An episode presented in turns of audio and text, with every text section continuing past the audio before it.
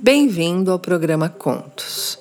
Eu sou Yara Guimarães, terapeuta holística, e estou compartilhando com você alguns contos que eu escrevi no decorrer dessa minha jornada como terapeuta. Sou radiestesista, sou taróloga e agora vou compartilhar com vocês mais um conto.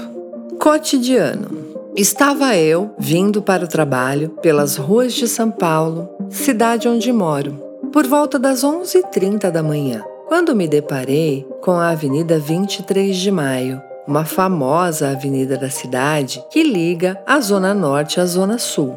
O trânsito completamente parado. E eu me peguei observando as pessoas nos seus carros e os pedestres que andavam pela calçada lateral. Peguei observando o que ocorria ao meu redor, as feições das pessoas, algumas aflitas com o tardar da hora naquele trânsito, outras ao telefone, algumas com acompanhantes no carro. Observei o movimento das árvores com o balanço dos galhos com o vento, o sol que brilhava esplêndido, mesmo em julho, que é inverno. E eu observando o bailar das árvores, as pessoas, o andar, o anda e para dos veículos. Como o vento forte, também observei o movimento do lixo nos canteiros.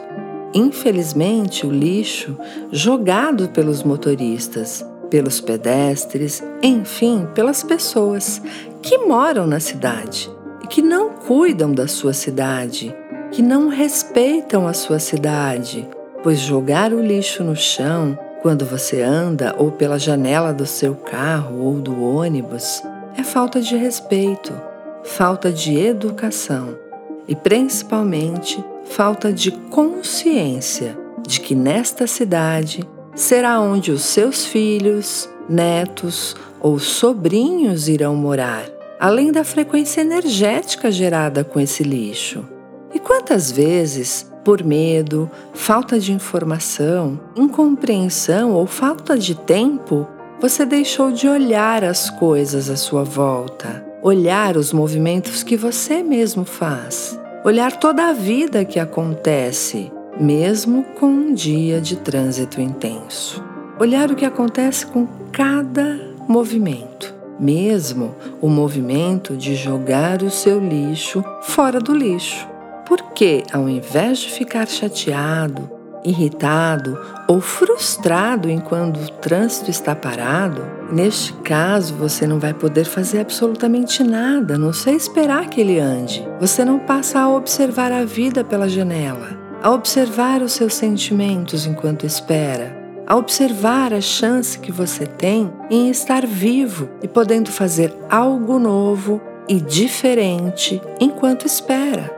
Tentar fazer esta pequena mudança no seu dia vai parecer e você vai começar a perceber que o seu dia fica mais colorido. E você terá a oportunidade de ver a maravilhosa magia da vida acontecendo. Este é o convite que eu te faço neste momento. Um grande beijo e até o próximo.